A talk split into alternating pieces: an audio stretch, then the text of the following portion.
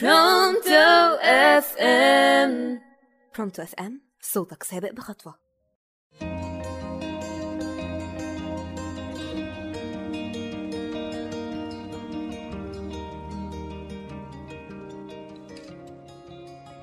ليه عمل فيا كده؟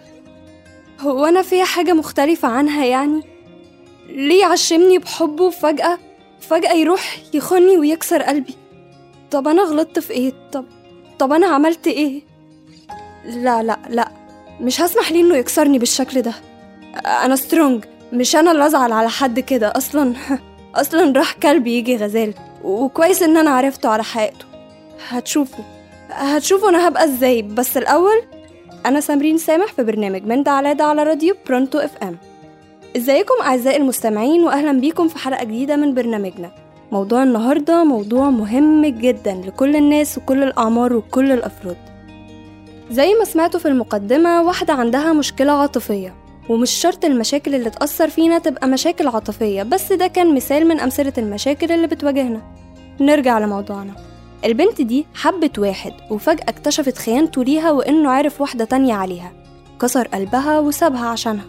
وفي وقت ما كانت البنت دي في نص حزنها استجمعت شجاعتها وقالت لأ مش هقع. هل تتوقعوا الموقف ده يستحق كل ال positive energy دي؟ الفكرة دي عند خبراء التنمية البشرية بيسموها بالإيجابية السامة. ومفهوم الإيجابية السامة هو الإيمان إن مهما كانت الأوضاع والظروف بايظة وطالع عينيها لازم إني أحافظ على الطاقة الإيجابية أو النفسية الإيجابية. مش هننكر إننا من المفترض إننا نبص على الجانب المشرق لكن ما ينفعش نجبر نفسنا إننا نكون كويسين. لأن كده هيحصل خلل وعدم توازن عاطفي وبدل ما نكحلها هنعميها.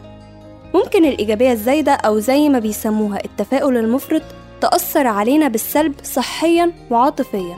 مثلا بعد ما نخسر شغلنا وفلوسنا نتفائل زيادة أو نجبر نفسنا إننا نتفائل ويحصل مشاكل صحية زي الضغط أو السكر. فإزاي نقي نفسنا إننا نكون ضحية الإيجابية السامة؟ نحكي لحد يسمعنا. خليك موجود وقت ما يحتاجوك وخليك منطقي وانت بتدي نصيحة أو حل. وفي خبراء تانيين قالوا ننزل ونطلع في سلم المشاعر. يعني مثلا أنت متعصب جدا طبعا هيبقى حاجة تقيلة قوي عليك إن أنت تجبر نفسك تبقى هادي أو تبين هدوءك. فاطلع بالتدريج واحدة واحدة. يكون عندك كبرياء بعدين شجاعة لحد ما توصل للتقبل. فتحس إن أنت شخص كويس بالتالي هتوصل للسعادة. خلاصة الكلام بلاش تضغط على نفسك وعلى مشاعرك. بلاش تبقى زعلان وتكابر وتظهر الفرحة. كل مر سيمر. ادي لزعلك حقه وصدقني هتصحى في يوم تلاقيها محلولة. كان معاكم سمرين سامح في برنامج من ده على راديو برونتو FM ودمتم سالمين.